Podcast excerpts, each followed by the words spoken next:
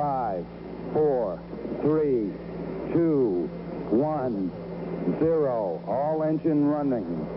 Liftoff.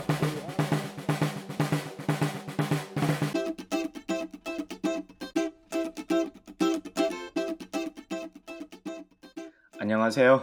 한국과 미국 스타트업 테크 기업 이야기 조강의 4센트 그 31번째 시간을 시작하겠습니다. 와. 네, 오늘은 6월 6일이고요. 미국 시간으로 목요일 동부 11시 8분, 서부 시간은 저녁 8시 8분. 저희 쪼박님께서 오늘 일이 너무 힘드셨던지 아, 아까 목소리가 너무 다운돼 계셨는데 네. 아까 저랑 그 방송 직전에 이야기를 나누시면서 네. 아, 이게 하루의 생활의 활력소라면서 그렇죠. 다시 한번 목소리를 불태우고 계십니다. 감사드립니다. 아, 지친 하루 끝에 예, 만나는 오아시스 같은 네, 방송이죠. 네. 네. 네, 그리고 한국 시간은 지금 현재 6월 7일 금요일 12시 9분이네요, 지금. 어, 오늘 초대 손님은 열 번째죠. 열 번째 소- 초대 손님은 뮤렉스 파트너스의 오지성 님입니다. 안녕하세요, 오지성 님. 안녕하세요. 네, 환영합니다. 감사합니다. 네. 아, 저희가 제가 방송 버튼을 안, 그 녹음 버튼을 안 누르는 바람에 지금 똑같은 얘기를 두 번째 하고 있어서 좀 어색한데 일단 청취자분들께 간단하게 소개 부탁드릴까요? 네, 안녕하세요. 저는 그 한국의 벤처 캐피탈 회사 중에 하나인 뮤렉스 파트너스라는 회사에서 일을 하고 있는 오지성이라고 합니다. 만나 뵙게 돼서 반갑습니다. 아, 네, 반갑습니다. 감사합니다. 아, 방송에서는 저는 강박으로 이제 부르고 저희 아, 같이 하시는 쪼박님은 그냥 쪼박이라고 부르는데 저희가 혹시 뭐라고 부르면 좋으시겠어요?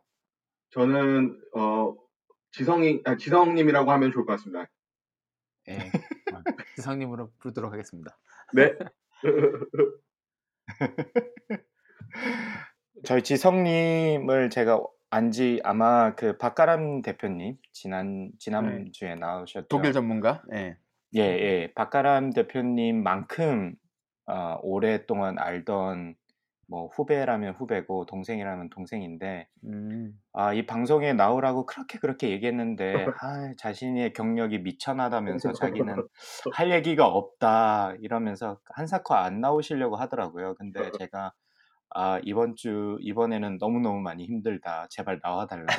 겨우 예, 겨우 모셨습니다. 아, 감사합니다. 네.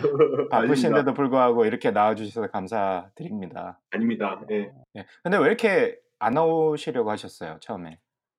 아, 이게 제가 그, 뭐, 예를 들어서 무언가를 잘 이룬 사람, 아니면 뭐 이렇게, 어, 공유할 만한 이 교훈이 많은 사람이면 이런 데 나가서 하는 거 너무 좋죠. 근데 제가 아직 그런 게 없이 그냥 살고 있는 사람으로서 여기 나와서 어떤 얘기를 하는 게 좀 부담이더라고요. 근데 제가 음. 느끼는 부담과 무관하게 또 광우견이 하라고 하면 안 할 수 없지 않습니까? 그래서 처음에 이렇게 거부를 해본 건데 뭐 씨알도 안 먹히더라고요. 그래서 그냥 마음을 접고 이제 열심히 제 얘기 하려고 이렇게 시작했습니다. 네. 아, 예. 그런 분이 제가 제가 제가 굉장히 무서운 사람이었나 보네요. 예, 그러게요. 아니 그 형 그 학교 다닐 때 몸무게가 한 100kg 되지 않으셨어요? 맞아요. 아, 진짜요? 어, 그럼요. 예. 아, 그, 그럼 지난주에 박가람 대표님이 말씀하셨던 밥살 밥 잘 사주는 덩치 큰 오빠. 큰 오빠. 네. 진짜 큰 오빠였군요. 어, 그렇구나. 아, 지금 굉장히 슬림해지신 건데요? 아, 스- 슬림해 보이는 겁니다. 네.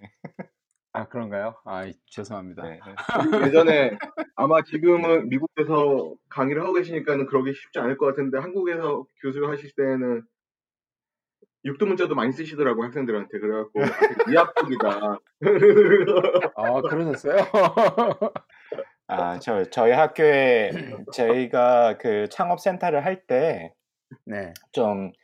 좀 처음에 이제 ice breaking을 하는 여담입니다만은 어, 저희가 어벤져스 팀이라고 제가 부르는 그 VC나 투자자분들 어, 팀이 있었어요. 그래서 그 지성님이랑 지성님 아시는 어, 두분 친구분 친구분들 맞죠? 예 맞습니다. 예, 그 두 분이랑 그 다음에 백이용 대표님 이렇게 해가지고 제가 거의 한두달 혹은 뭐 한 분기에 한번 정도는 오셔 가지고 학생들한테 또 좋은 말씀도 해 주시고 뭐 이런 그런 모임을 모임 아닌 모임을 좀 가졌었는데 그때 이제 그 오지성 님께서 많이 아 지성 님께서 많이 내려와 주셔 가지고 학생들한테 좋은 말씀도 해 주고 본인의 경험도 좀 공유를 해 주고 좀 그랬었죠. 아마 그때 아마 학생들한테 제가 육두 문자를 쓰는 거를 보고 기억을 하고 이렇게 어, 네, 그래서 또- 이래도 되나 싶더라고요. 어, 그러게요. 지성이들이 모여있는 대- 대학교에서 육두문자를 쓰시다니.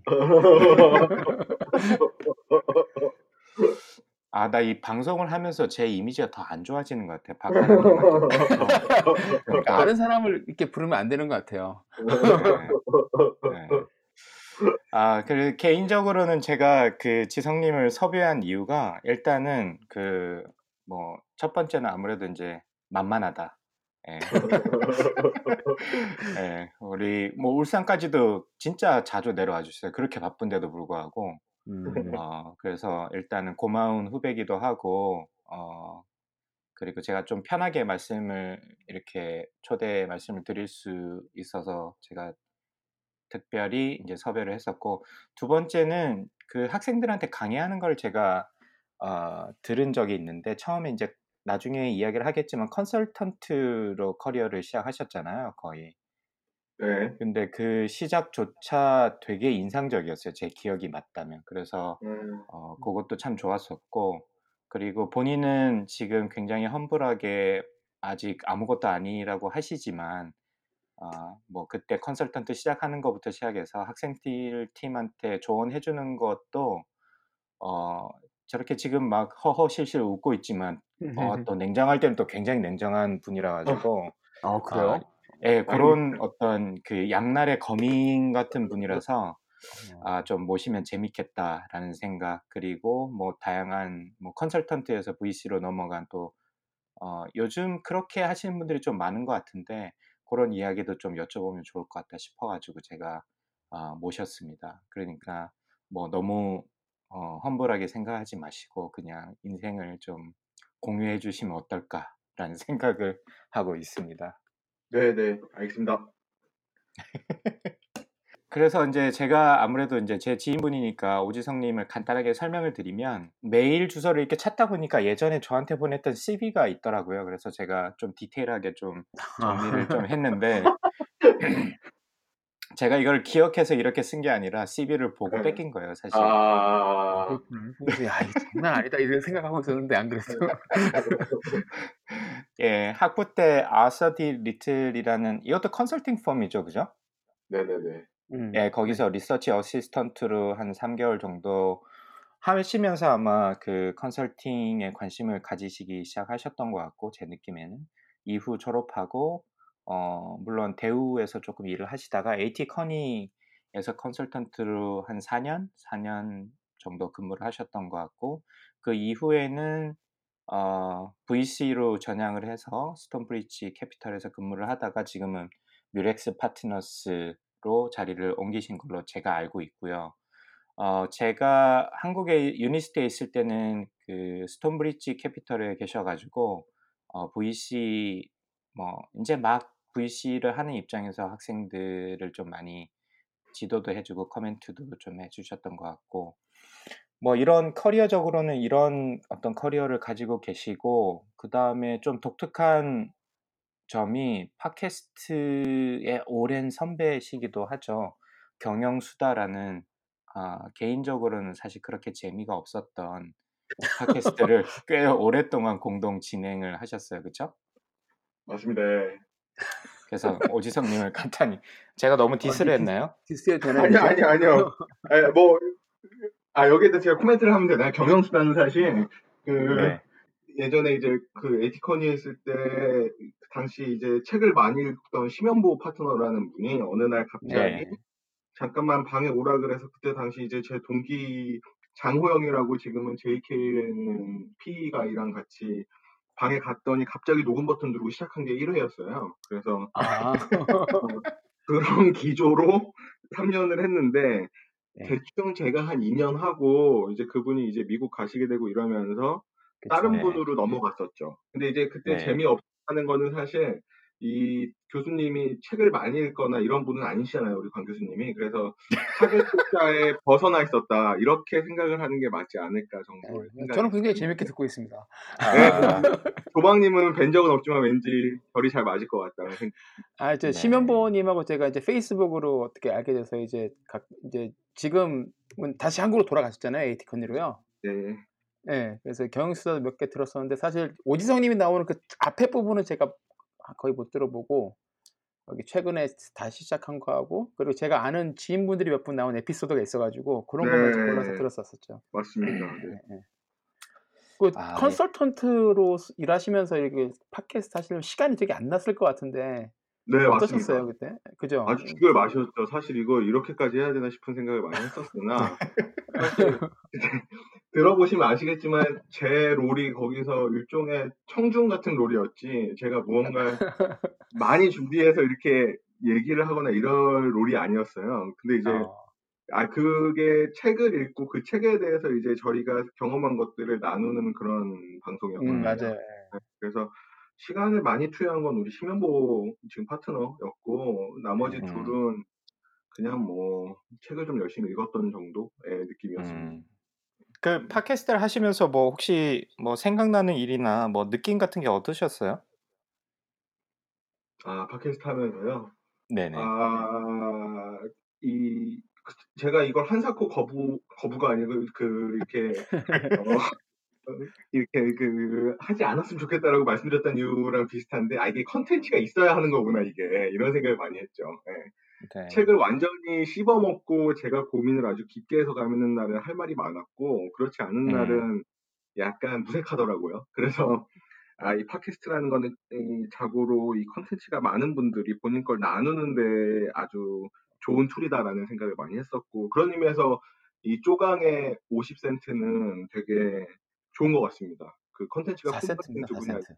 아, 초, 네, 초, 50센트 4센트. 좀 한국 돈으로 하면 50원쯤 되죠. 아, 근데 제가 이거를 다 들어보지 못해서 그런데 왜 4센트예요? 아, 아, 예. 강관님 설명해 주시죠. 아니요, 제가 지금까지 이- 이야기를 너무 많이 한 것 같아서 쪼박님께서 설명해 주시지. 그러니까 미국에서 이제 서로 의견 나누고 이렇게 뭐 회의 같은 거 하다가 이제 제안을 할 때 아주 진지하진 않지만 아 근데 뭐 내가 그냥 가볍게 던지는 말이야라고 제안을 할 때 이 친구들이 it's my two cents라는 말을 많이 쓰잖아요. 아, 예, 그래요? 그래서 예, 예. 그래서 이제 아, 예, 그러니까 뭐 아주 정말 진지한 건 아닌데 약간 한 발 빼는 느낌으로 이렇게 예, 의견을 탁 살짝. 던질 때 예, 쓰는 말인데 아, 그러니까 이게 저희가 뭐 대단한 insight를 줄 수 있는 그런 사람들이 아니라서 아. 살짝 살짝 생각하실 거리들을 2센트씩만 이렇게 던져드리고 둘이 합쳐 4센트니까 아. 그리고 이제 청중분들께서 이제 더 이제 관심을 가지고서 알아보시라 뭐 그런 의미에서 예, 예. 저희가 그러니까 지-. 고민거리를 한 50원어치만 드리는 거죠. 그죠? 되게 좋은 idiom이네요. 처음 알았습니다. 2센트. 예, 예, 그러니까 2센트, 예. 저도 사실은 뭐 미국에서 많이 쓰시는지는 몰, 몰랐는데 제가 그게 되게 어, 신기했었어요. 저도 이제 처음에 이 이름을 지을 때도 제가 설명을 드렸는데 저희 chair가 저한테 쓰는 걸 보고 미국에서 제가 어. 박사 과정을 하는 동안에도 그런 표현을 들어본 적이 없어가지고 아, 예, 그런 표현 자체가 너무 좀 신기했고 오지성 그 지성님의 definition에 따르면 저희는 팟캐스트를 하면 안 되죠. 아닙니다. 그래서 그러니까 밑밥을 딱 깔고 가는 거예요. 그러니까 2센트만 2센트만 오십- 드리니까 뭐라고 이렇게 항의하지 마시라 이렇게 하고 가는 겁니다. 알겠습니다. 예. 네. 예, 예, 그러니까 이제 저희 팟캐스트의 성격을 이제 좀 아셨을 것 같아요, 이제 그죠?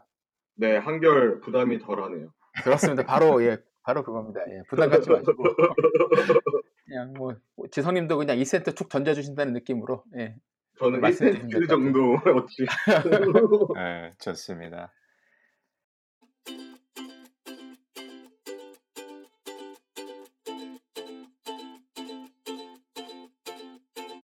지난 어, 혹시 저희 방송 들어보신 적 있으세요? 뭐 아까 조금 네, 들어보신 하셨는데 예, 맞습니다. 예. 어떠셨어요? 그 선배로서 아, 제가 그 정재호 이사님을 몇 번 뵌 적이 있어서 정재호 이사님 거 앞부분을 한 20분 정도 들었는데요. 네네. 아. 그 더 들으면은 약간 너무 이 포맷에 갇힐 것 같아서 거기까지만 딱 듣고 말았습니다. 핑계 핑계 네, 잘하셨습니다. 네, 핑계가 너무 좋은데. 네, 그래서 얽매이지 않는 이런 얘기를 하고 싶어 봤습니다. 아, 네. 네. 해석이 좋네요. 그죠? 아닙니다. 그 쪼박님은 그러면 이번에 처음 아시게 되신 거죠? 저희 제가 네, 서- 맞습니다. 섭외 요청을 하고 나서 예. 네. 네, 맞습니다. 예, 방송 직전에 페이스북 친구가 되셨다고. 네, 그래갖고 저도 급하게 봤습니다. 네. 근데 그 지성님이 페이스북을 잘 안 하세요. 바쁘셔가지고. 아, 아닙니다. 제가 눈팅은 많이 하는데 네. 올릴 게 없어서. 네. 아, 지난주에 박가림 대표님이 아까 쪼박님께서 말씀해 주신 밥 잘 수준 아 오늘 왜 이렇게 발음이 꼬이지 밥잘 사주는 밥 잘 사. 덩치 큰 덩치 큰 오빠. 오빠라고 평가를 했는데 저도 이거 궁금해서 네. 제가 질문지에 써놨는데 오지성님에게 네.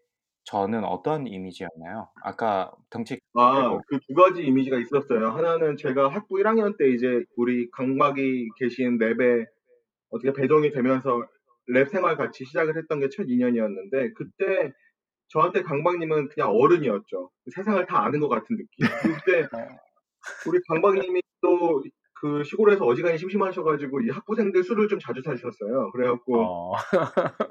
제가 보지 못하는 세상의 면에 대해서 이제 얘기를 되게 많이 해주셨었거든요. 네. 그래갖고 어. 저한테는 되게 오래된 어른 같은 느낌이 하나가 있고 두 번째는 그때도 이제 후배들한테 약간 이렇게 위력을 행사하실 때가 있었어요. 그래서 어, 그런 목걸이를 분이셨군요. 잡는다든지, 행사하시고.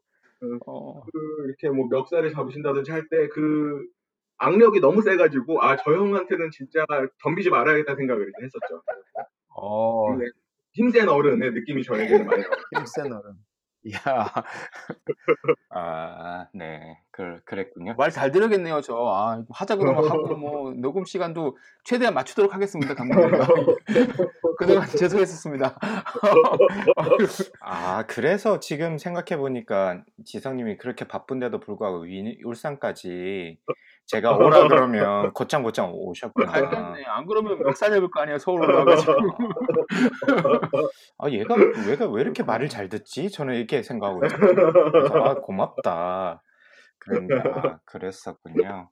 어. 근데 학부 1학년 때 실험실을 들어가셨어요? 아, 예, 랩을? 그때 제가 있었던 학교가 좀 특이해가지고 아직 제가 이 학부 2기였어요. 그래서 학교도 아. 학생들도 이 시스템이 다 아주 엉망진창이었거든요. 근데 그때 엉망진창인 시스템 중에 하나가 되게 좋은 시스템이었는데 학부생이 들어오자마자 교수님한테 배정을 해서 그 랩에 자동으로 소속이 되게 하는 시스템이 있었어요. 근데 어. 그렇게 할 수 있었던 이유가 이제 교수당 학생 수가 두 명밖에 안 됐어요. 그러니까 아, 그- 그 어떤 교수님한테 자동으로 배정이 되는데 마침 제가 배정이 된 교수님과 랩이 되게 어, 내부 결속이 잘 되는 랩이었었어서 되게 음. 수혜를 많이 받. 예. 네, 여기서 내부 결석이라는 건 술을 많이 마셨다는 얘기죠. 네. 그리고 아마 그렇구나. 그 지성님이 아마 그렇게 느끼셨던 게 이기니까 이 선배가 없잖아요. 그리고 보통. 이제 음. 대학생활 하면서 많은 고- 한국 학생들 같은 경우는 고민이 많은데 그런 걸 이제 선배들이나 동아리나 뭐 이런 선배들한테 물어보고 하는데 학교가 스- 이제 얼마 안 되다 보니까 그런 그 조언을 뭐 조언이라고 하면 좀 그렇지만 어쨌든 이야기를 들어주고 이야기를 나눌 만한 그 나이 많은 분들이 별로 없는데 이렇게 랩에 있으면서 귀엽더라고요. 막 그때 막 학부 1학년으로 들어오니까 저는 뭐 졸업하고 왔으니까 그런 후배처럼 음. 그래서 아마 그런 하긴 뭐. 자리를 좀 많이 가졌던 것 같고 그때 이제 박가람님도 그렇고 어, 여기 오지성님도 그렇고 그렇게 해서 저랑 이제 인연으로 알게 된 음. 거죠. 네. 학부 1학년 때 대학원생 보면 진짜 예, 완전 큰 어른처럼 보이죠. 그럼요. 예, 너무 큰 어른이다. 그러니까 거기다 실제로도 되게 컸고. 정말 그러니까 실제로도 컸고 야 정말 어, 그런 분이신지 몰랐네. 아, 강박님 아 이- 지난주하고 이번 주하고 초대 손님을 아주 제대로 모신 거 아이, 어떡하지 이미지가 영광인데. 그러면 그 학부 때 전공은 어떤 거 저, 네. 어, 떤 분, 어떤 걸 전공하셨어요? 어디서? 제가 이제 당시 학부 타이틀은 I 경영학과였고요. 아 경영학과요. 어. 네, IT 경영학과였고 지금은 그게 이제 카이스트에 통합이 돼서 기술경영학과로 이름이 바뀌어 있습니다. 네. 아 기술경영 학부에도 있군요. 저는 그 기술경영 대학원으로 가는 동기들이 몇 명 있었는데 그쵸. 이제 네. 졸업하고 나서 아, 학부에도 있는지는 몰랐네요. 뭐 이왕 네네. 그 이야기가 나왔으니까 이제 지성님에 대해서 좀 더 알아보도록 하죠. 뭐. 대학 네. 이야기를 잠깐 하긴 했는데 좀 더 시간을 돌려가지고 대학교 입학 이전에는 어떤 사람이었나요? 본인이 본인 스스로를 평가를 할 때. 아, 저는 약간 이 공부를 되게 열심히 했던 어 약간 성공이 뭔지는 모르지만 성공하고 싶다는 생각이 강했던 어, 어 모범생이었습니다. 아, 네. 아주 목표지향적인. 네, 목표지향적인. 어, 네. 그럼 뭐 어, 그. 공부 외에 뭐 다른 뭐 일화나 관심사나 취미 같은 거는 혹시 있으셨어요? 거의 고등학교 때까지는 거의 진짜 없었던 것 같아요. 네. 음, 그 이유가 이제 아마 이제 제가 주신 질문지에 이 ICU를 선택한 이유라는 것도 있어서 연결해서 말씀드리면 네. 어, 제가 어, 약간은 이제 유복하지 못한 환경에서 자라면서 중학교 때 우연히 공부를 좀 잘하게 됐어요. 근데 이제 고등학교를 네. 넘어가면서 제가 생각지도 못했던 일이었는데 회- 학교에서 이제 과학고를 가보라, 어, 응시해보라 그래서 제가 그런 생각이 전혀 없다가 응시해봤는데 운 좋게 또 돼버린 거예요. 어, 그런데 과학고를 들어가서 제가 같은 학년이 69명이었는데 50등 안에 들어본 적이 한 번도 없어요. 근데 어, 그러다 보니까 점점 더 사람이 절실해지는 거예요. 이제 우- 제 우리 집에서 이제 내가 열심히 살아야만 한다는 생각이 있었는데 이제 퍼포먼스가 너무 안 좋으니까 네네. 그렇게 살다가 이제 과학고는 2학년 때 카이스트로 절반이 가는데 그게 내신으로 가거든요. 네. 근데 제가 거기에 들 턱이 없으니까 저는 수능 세대로 넘어가게 된 거예요. 근데 음, 수능을 봤는데 이제 당시에 수능 점수로 갈 수 있는 대학교가 이제 여러 개가 있겠으나 기본적으로 서울대는 내신이 너무 안 돼서 못 갔었고 나머지도 다 애매한 상황에서 그 ICU가 당시에 제가 2기였어 갖고 여러 가지 내세우는 그 어, 일종의 혜택들이 있었는데 하나가 전액 장학금이 있었고 음, 또 음. 하나가 MIT dual degree였어요 원래 네. 처음에 얘기했던 게 네네. 그래서 아니, 두 번째 거는 사실 그때 MIT에 대한 감이 크게 없었어서 일단 전액 장학금이 너무 매력적이었고 음. 그래서 그 전액 장학금을 준다는 ICU를 지원해 봤는데 딱 돼서 음, 어, 뭐 다른 애- 학교들은 사실 거의 생각도 안 하고 여기가 너무 좋겠다 해서 갔었고 사실 큰 틀의 생각은 제가 과학고에 있으면서 수학과학이 저랑 안 맞는다는 거를 알게 됐어요. 아, 아주 아이러니컬하게. 그래서 네. 나는 반드시 이과가 아닌 곳을 가겠다. 그럼 음. 사실 선택지가 별로 없어요. 그, 뭐, 한의대, 뭐, 아니면은 문과밖에 없었는데, 그때 자연계로 수능 치고 갈 수 있는 교차 지원이 가능한 대학교가 극히 드물었는데, 그게 ICU의 경영학과가 또 그 중에 하나였던 거예요. 아, 그래서 ICU의 경영학과에 갔죠. 대학에 들어오고 나서 네. 뭐는 좀 다른 관심 분야가 좀 생기셨나요? 뭐 학문 분야 외에? 아, 그쵸. 대학에서는 학문 분야 외에는 기본적으로 이 사업을 하고 싶다는 생각을 되게 많이 했었어요. 1학년 때부터. 어, 근데 오. 그렇게 됐던 이유가, 어, 이제 선배가 없다 보니까 이게 너무 오- 오리무중인 거예요. 제 이 진로라는 게. 음, 그래서 그렇지. 예, 예. 제가 그 마침 돈도 없었고 해서 1학년 때부터 줄기차게 인턴을 했었거든요. 그래서 제가 그 졸업하기 전까지 인턴을 한 8군데에서 했어요. 근데 음, 인턴을 하면서 느낀 게, 아, 나는 어딘가에 인플로이보다는 내, 내 일을 하는 게 더 맞는 사람이겠구나라는 생각을 했었거든요. 음. 그래서 1학년 때부터 사업을 하려면 뭐가 필요하지라는 생각으로, 어, 되게 공부든 과외 시간이든 많이 썼던 것 같아요. 음, 그러다 보니까 기본적으로, 아, 사업하는데 내 높은 학점이 그렇게 중요하진 않겠다는 생각도 있었고, 그래서 그 외적인 걸로 경험을 많이 쌓으려고 노력을 했었는데, 그러다 보니까 이제 이어져서 이제 첫 번째 제가 갔던 직장이 대우 인터내셔널이라는 상사였는데 이제 그 대우 인터내셔널이 미생의 배경이 되는 회사거든요. 네, 네, 네. 어르신들이 얘기하시기에 사업하려면 상사 가야지라는 얘기를 많이 하셨어 갖고 상사를 가봤던 게 이제 일맥상통하는 선택이었었어요. 음. 그러면 그 학과를 경영학과로 가셨던 것도 뭐 일종의 도움은 되셨겠네요. 그렇게 사업의 꿈을 키우는데.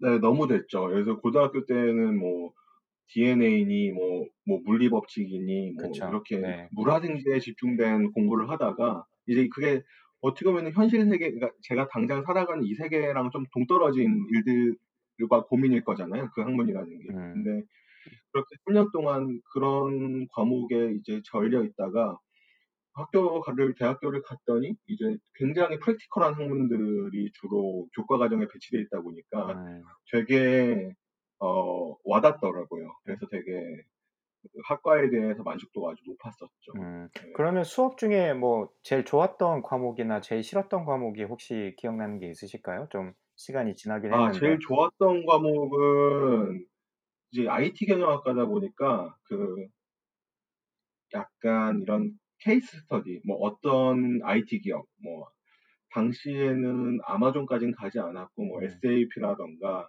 선 마이크로 시스템즈라든가 음. 이런 회사들에 대한 케이스 스터디가 되게 많았거든요, 과목이. 그래서 네네. 그런 거가 저희가 되게 재밌었고 이제 재미 특히 없었던 거는 이제 IT 경영학과다 보니까 절반의 과목이 IT였는데 그 중에 다시 또 절반이 프로그래밍 언어였어요. 근데 이 프로그래밍 언어가 제가 진짜 C, C++ 작업하면서 지금 기억나는 거 Hello World밖에 없거든요. 그 이게 저랑 너무 안 맞더라고요. 그래서 아 내가 사업을 할 건데 이런 프로그래밍 언어를 내가 알아서 뭐 하나라는 생각이 되게 팽배했는데 제가 지금 와서 아주 크게 후회하고 있습니다. 아, 그때는 좀 그러게. 열심히 했으면 제가 지금 또 IT에 주로 투자하다 보니까 아 이게 사람 일이라는 게 이렇게 하면 안 되는 거였는데 라는 생각을 많이 하고 있습니다. 그 인턴을 8군데에서 하셨다고 그랬잖아요. 네네. 예, 그 중에서 그 컨설팅 회사에서도 인턴을 하셨다고 제가 들었는데 그 네. 컨설팅 회사 인턴은 어떻게 그 뭐 그 안에 아. 아시는 분이 계셨나요? 아니면은 네, 이거 인턴 대기로 너무 너무? 중요한 아, 너무 이제 기억에 남는 일인데 그때 네네. 이제 인턴을 할 때 이제 되게 어려웠던 게 제가 이기다 보니까 학교가 제가 어떤 네. 인턴을 지원하면 대부분 서류에서 떨어졌었어요.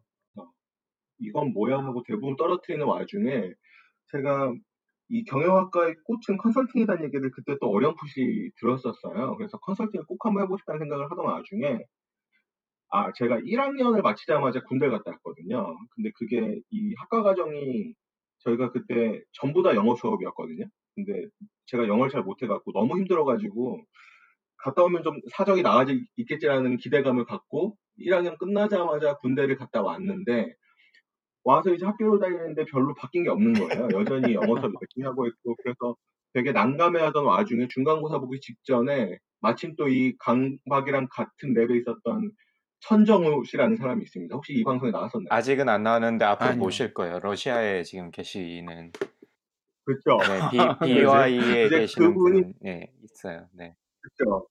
그분이 ADL에서 그때 당시 인턴을 한 거였어요. 네. 근데 그 옆 팀에서 사람 뽑는다 그래서 저한테 혹시 관심 있냐고 물어봐서 제가 학 그 중간고사 보기 직전에 바로 올라가서 인터뷰 보고 그 운 좋게 돼서 그 컨설팅을 시작하게 된게 어, 첫 계기였어요.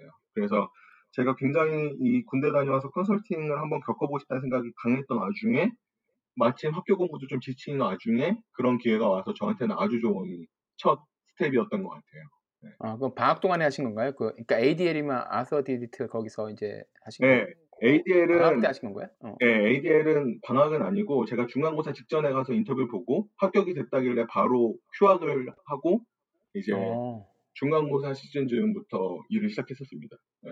아, 그러셨군요. 그러니까 학부 때 이 학부 인턴들을 많이 뽑나요? 이런 그 한국에 있는 컨설팅 회사에서? 아, 예, 많이 뽑는데요. 이제 어. 요즘은 또 시장이 많이 달라져서 공채가 더 많아진 것 같은, 이 인턴도 이제 수시채용보다는 정시채용이 조금 더 많은 것 같은데 음. 늘 이제 어. RA에 대한 니즈가 프로젝트 단위로 있다 보니까 되게 네. 기회는 잦은 것 같습니다. 근데 또 이게 어디 이제 공고를 올리거나 이런 것보다 다 지인 추천이다 보니까 이 천정호 씨가 저한테 해줬던 것 같은 래퍼가 되게 유효하기도 하고요. 어, 그, 그렇, 그렇겠네요. 안에서 계신 분이 이제 추천을 해주시는 게 굉장히 이제 네네네. 큰 효력을 발휘하니까.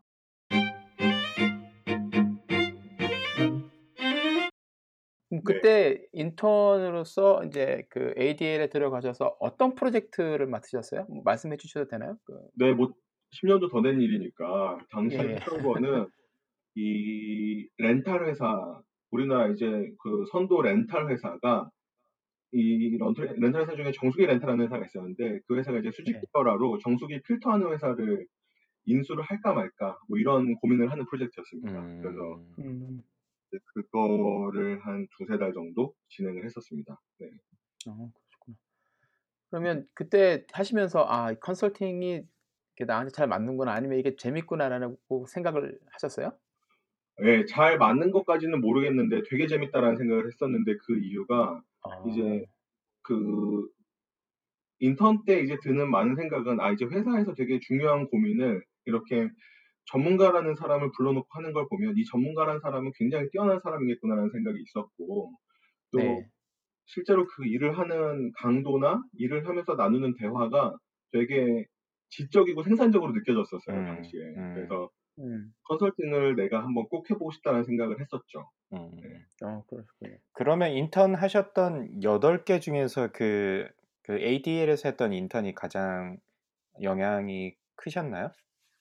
학부에서 했던 것 중에서? 아 아니요 그 다음에 했던 T 플러스라는 컨설팅 회사에서 인턴이 사실은 좀 더 컸는데 음, 이, 어, T 플러스라는 회사는, 그, 어, 컨설팅 회사, 전략 컨설팅 회사입니다. ADL과 비슷하게. 음. 그런데 제가 ADL 끝나고 거기 프로젝트가 끝나서 또 다른 프로젝트 해보고 싶은데 마침 그 T 플러스라는 곳에서 RA 수요가 있었고 거기를 또 연이어서 하게 됐었어요. 한 네 달 정도. 음. 근데 음, T 플러스는 당시에 조금 독특했던 구조가 이 RA를 아, 경험 이 컨설팅 경험 있는 RA를 뽑아서 약간은 BA가 하는 롤 같은 거를 섞어서 주는 방식이었어요. 그래서 이 R&R이 조금 더 커진 거죠. 그래서 T 플러스에서 이제 약간은 BA 같은 일을 하면서 일을 해보니까 그때 제가 이제 컨설팅을 쭉 해야겠다라고 마음 먹지 않게 된 계기가 있었는데 제가 아는 것보다 더 많이 아는 척을 해야 되는 상황이 되게 잦은 거예요. 이제 RA가 아니라 BA의 롤을 하다 보니까.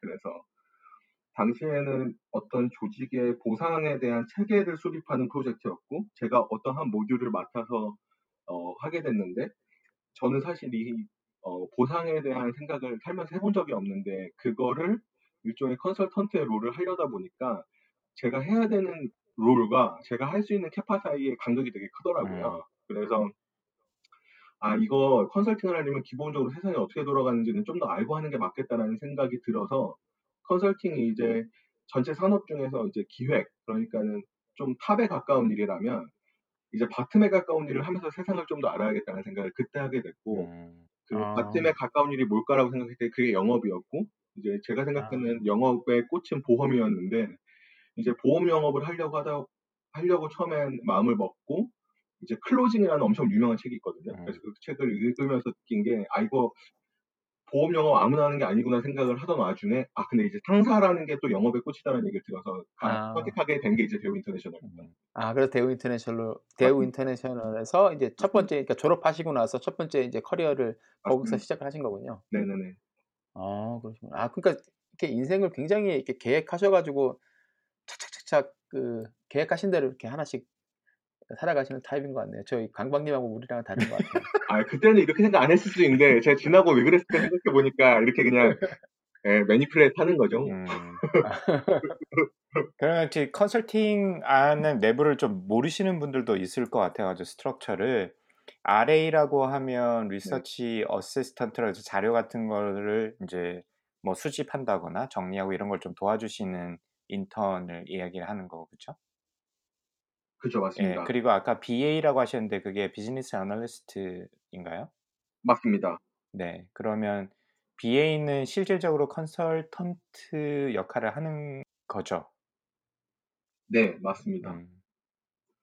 그런데 이제 그게 약간 회사마다 조금 직급체가 다른데 그냥 business analyst도 있고 그 위에 이제 associate 있고 음. 그 위에 매니저가 있고 그 위에 principal이 있고 이런 건데요. 네네.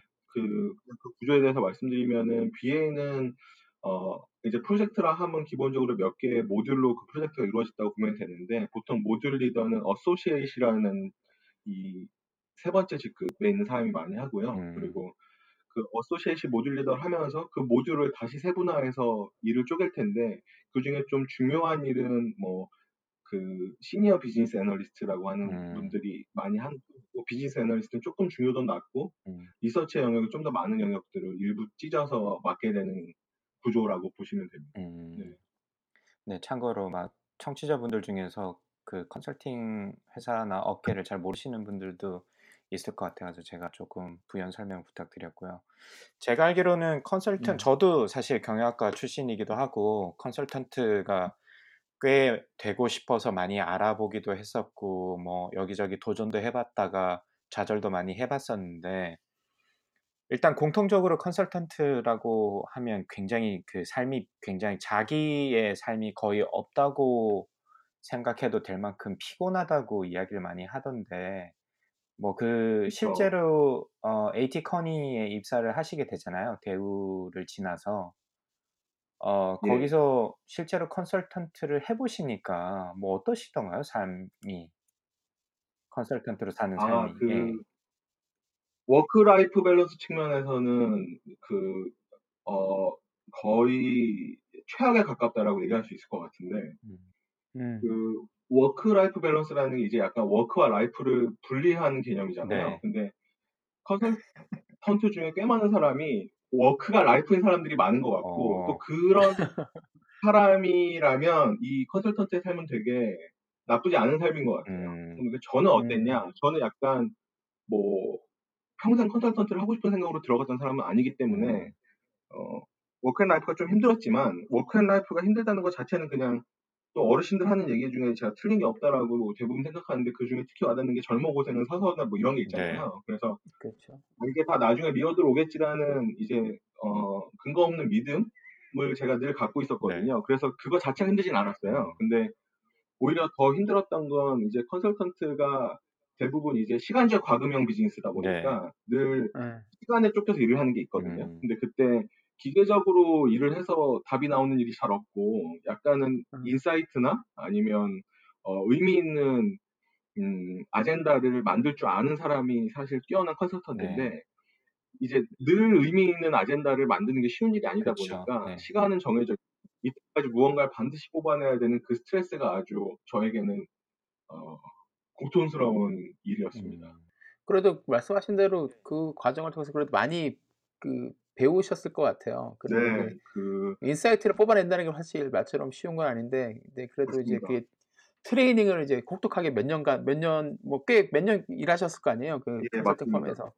예, 그러면서 지금 이제 뭐 뒤에서 말씀하시겠지만 이제 지금 이제 VC 역할, VC로 이제 일을 하시는데, 그러다 보면 이제 아무래도 뭐 비- 스타트업의 비즈니스 모델이나 이런 거 보실 때 아무래도 이제 그런 insight들을 끌어내셨던 그때 경험이 많이 도움이 될 것 같기는 하네요. 네, 그런가요? 너무 그런 부분이 있는 것 같은데 사실 제가 그 한 4년 정도의 경험이 있었는데 그 4년 정도의 네. 경험에서 아주 insightful한 사람이 됐다고 얘기하기는 힘들 것 같고 다만 컨설팅에서 얻고 나왔던 거는 두 가지인데 하나는 이제 무거운 엉덩이가 하나 있었던 것 같고 네. 그리고 두 번째는 그 이제 컨설턴트가 결국에 그 갖춰야 되는 기본 역량이 그 logical thinking이라고 하는 게 있더라고요. 음, 그래서 이제 음. 상황을 논리적으로 이렇게 재정의하고 거기서 이제 다시 또 답을 찾아가는 그런 일을 하게 되는데 이제 이게 케이, 어, 프로젝트를 여러 개 할수록 다야, 다종다양한 이 어, 논리적 사고의 경험이 쌓게 되는 거잖아요. 근데 그 경험이 이제 그게 비단 VC뿐만이 아니라 어떤 일을 할 때든 이제 결국에 이제 큰 그림을 그려놓고 접근을 하는 게 습관처럼 되는 게 있을 음, 거니까 그 부분이 되게 도움이 됐던 것 같아요. 음. 네. 음. 저희 그 중간에 조금 뛰어 넘었는데 제가 개인적으로 좀 이 네. CV를 보면서 좀 궁금했던 게 아까 말씀을 하셨지만 대우 졸업하시고 나서 대우에 처음 들어와서 이제 상사맨으로서의 경험을 한번 해보겠다라고 들어가셨는데 어, 네. 거기서 AT 커니로 입사 그 대우에서 1년 정도 계셨나요? 1년 반 정도 네, 있었습니다. 거기서 그러니까 왜 또 AT 커니로 컨설턴트가 돼야 되겠다 뭐 이렇게 생각하시게 된 계기? 하- 그 회사를 옮기게 아, 된 계기는 뭐 네. 특별하게 있으셨나요? 아, 예, 있었는데, 그, 제가 이제 아주 선명히 뭘 하겠다는 생각은 없었는데, 어쨌든 나중에 사업을 해야겠다는 생각은 그때도 여전히 늘 갖고 있었는데, 제가 이제, 어, 들었던 상사의 역할과, 당시에 제가 들어가서 했던 상사의 역할이 조금 다른 지점이 있었는데, 그게 제가 이직을 하겠다고 마음먹게 된 계기였어요. 음. 그게 뭐냐면, 과거의 상사는 일종의 뭐 수출력금 같은 느낌으로 네. 어떤 아이템을 발굴하고 그 아이템을 어, 적절한 지역에 가서 한번 selling sales를 해보고 그리고 그걸 연결하고 이런 일종의 되게 connecting dots의 큰 value가 있었다고 느껴지는데 이제 제가 들어갔을 때 제 모든 상사가 그렇다는 건 아닙니다. 근데 제가 맡았던 역할이 물론 이제 제가 신입사원이라 그런 것도 있겠지만 아주 기계적인 역할이었어요. 음. 그래서 어, 이미 세팅되어 있는 영업선들에서 가운데 역할로 operation의 역할을 많이 했었던 거죠. 음. 근데 이제 음. 그렇게 되면은 일단 제가 그 비즈니스를 하면서 가지고 있는 어, 이 value proposition이랄 게 일종의 신의 성실함밖에 없었어요. 네. 왜냐하면 보통 과거의 상사는 이제 전 세계에 퍼져 있는 지사가 가지고 있는 정보 우위를 바탕으로 바이어와 seller를 연결하는 되게 중요한 역할이 있었는데 제가 그때 했던 일은 바이어든 seller든 저보다 기본적으로 정보가 더 많아요. 음. 왜냐하면 대부분의 바이어 seller 이제 globalized가 끝나 있는 상태이기 음. 때문에 그러면 저는 이제 그게 seller든 바이어든 일종의 음, 가격 네고를 하는 게 유일하게 남는 제 이제 존재 의미가 되는데 그 가격 네고조차 제가 가지고 있는 어, 우위 포인트가 없다 보니까 되게 쉽지 않은 음. 거예요. 그래서 음. 그 구조가 되게 그 저한테는 답답하더라고요. 음. 그리고 내가 이제 원래 겪어보고 싶었 경험을 할 수 있을 거라 믿었던 거는 그 무언가 새로운 비즈니스 빌딩 영역이었는데 물론 그런 걸 하는 분들도 있으시겠지만 제가 그런 경험을 하기까지 시간이 너무 오래 걸리겠다는 생각이 들었었어요. 그래서 음. 그, 아, 이제 사업을 하려면은 이제 컨설팅 할 때와 다르게 바닥, 아, 이제 그 가장 이 땅바닥에 닿아 있는 롤보다 다시 이제 고민을 하는 롤을 한번 겪어보고 싶다는 생각으로 음. 이 어, 에이티컨이라는 곳으로 옮기게 됐습니다. 그 옮기는 과정은 어떠셨나요? 저희가 제가 이걸 여쭤보는 거는 아. 자세하게 네. 아마 혹시나 이 방송을 들으시면서 컨설턴트를 생각하시는 학생분들도 좀 있지 않을까 싶은 생각이 좀 들어가지고 그래서 네. 그 기본적으로 어, 어, 두 가지 말씀드릴 수 있을 것 같은데 컨설팅 회사를 갈 때 이 정형화된 인터뷰들이 있습니다. 뭐 이 크게는 두 가지인데 게- 첫 번째는 이제 guesstimation이라 그래서 음. 뭐 일종의 이 사람이 얼마나 논리적으로 사고하냐를 체크하는 인터뷰인데 뭐 이제 10년 전 버전에 이런 질문도 아직도 하는지 모르겠으나 그때 이제 케이스로는 뭐 보잉 747기에 탁구공이 몇 개 들어갈 것 같아요? 뭐 이렇게 물어보면 이제 거기서 이제 가정들을 계속 합리적으로 세워가면서 그래서 결론적으로 탁구공 뭐 100만 개 뭐 이런 식으로 얘기하는 네. 인터뷰 스테이시 하나 필요하고 또 하나는 뭐 프로젝트별로 예를 들어서 그게 뭐 생산 관리다 아니면 뭐 신사업 수립이다 아니면은 신규 지역 진출이다 이렇게 이제 경영 컨설턴트들이 맞닥뜨리는 프로젝트들의 유형들이 있는데 거기에 이제 상황을 가정해 놓고 이걸 어떻게 풀어갈 거냐라고 해서 그 사람의 이쪽에 대한 관심이나 아니면은 쌓은 지식들을 체크하는 인터뷰 크게 두 가지가 있습니다. 네. 그래서 그 인터뷰 준비를 하는 게 아주 중요했고 그래서 대우에 있는 동안 마침 그때 이제 지금은 제 집사람인 분이 당시 컨설턴트를 하고 있어서 음. 그 인터뷰 연습을 한 3개월 정도 했었고요. 음. 그래서 음. 이제 그 다- 당시에 우리나라에 이제 그 빅세븐이라고 하는 컨설팅 펌들이 있었는데 그 빅세븐에 전부 다 지원을 했었고 어 전부 다 떨어졌어요. 그런데 그 에이티 커니가 유일하게 최종 면접까지 갔던 회사였어요. 음. 근데 보통 이제 최종 면접에서 갑자기 대표 막 뺨을 때리지 않는 이상 대부분 통과다라고 하는 일반적인 지식을 지시고 제가 똑 떨어진 거예요. 그래서 그, 아, 이제 그냥 회사를 계속 다녀야겠다는 생각을 하고 있던 와중에 이제 에이티컨에서 연락이 와서 널 떨어뜨리긴 했지만 조금 아깝다. 그래서 우리랑 3개월 동안 아래로 일을 해보고 음. 그 그다음에 평가를 해서 정규직으로 전환을 하는 오퍼는 우리가 줄 수 있다. 음. 해볼래? 어. 이런 오퍼를 받게 됐어요. 네. 그런데 제가 그때 이제 뭐 에피소드 얘기하면 대우는 이제 정규직이었으니까 네. 뭐 직장 뭐 사대보험 이런 게 다 됐을 그쵸. 거잖아요. 근데 네. 이제 음. 아래로 간다는 거는 이 갑자기 이제 무직자가 되는 거와 같은 일인데 네. 이거를 받을까 말까 하다가 아 그래도 시간이 야, 이 타, 내가 이제 컨설팅 회사에 조인하는 시점을 앞당기는 게 좋을 것 같다라고 생각을 해서 이제 그 아래를 시작하게 됩니다. 음. 그래서 아주 조마조마한 3개월을 보내고 이제 어, 정규직으로서 또 삶을 살게 됐었습니다. 음. 그럼 나름 인생의 큰 결정을 하신 거네요, 그때. 그죠? 그러게요. 예. 아, 예, 뭐 아주 뭐 그 여러 중요한 의사결정에 비하면 다른 분들의 되게 사소한 결정이 하지만 저한테는 되게 하나의 변곡점이었던 것 같습니다. 어, 근데 뭐 그렇게 음. 뭐 지금 또 험블하게 말씀하시는데 그때 그 당시로 돌아갔을 때 만약에 제가 그 위치에 있었다면 아, 그 결정은 굉장히 고민이 많이 됐을 것 같은 생각이 드, 드는데요. 그쵸. 네. 내리기 쉽 내, 내리기 쉬운 결정은 네. 절대 아니죠. 그러니까. 음. 네, 네. 그랬던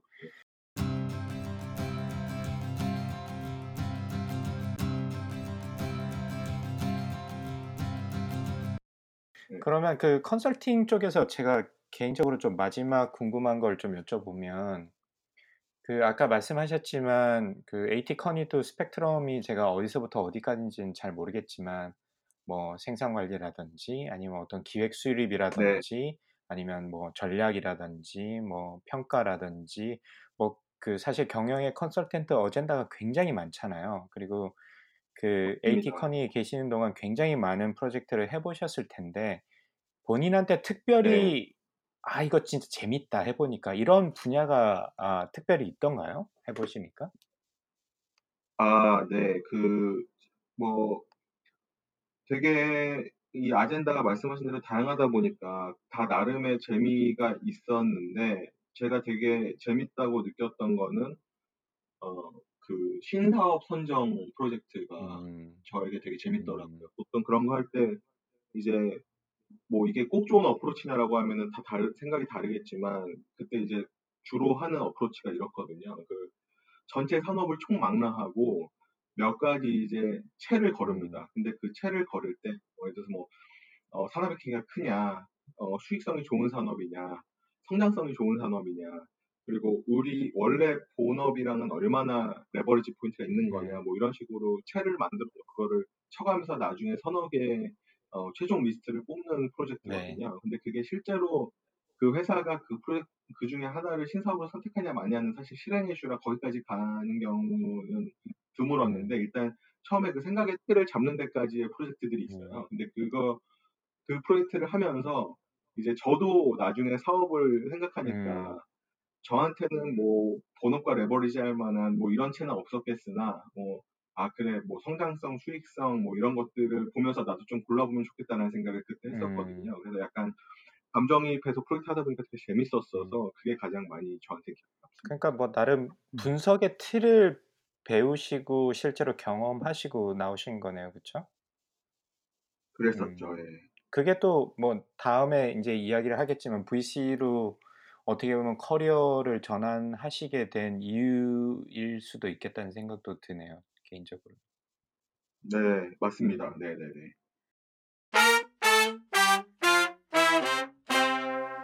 It's one small step for man, one giant leap for mankind.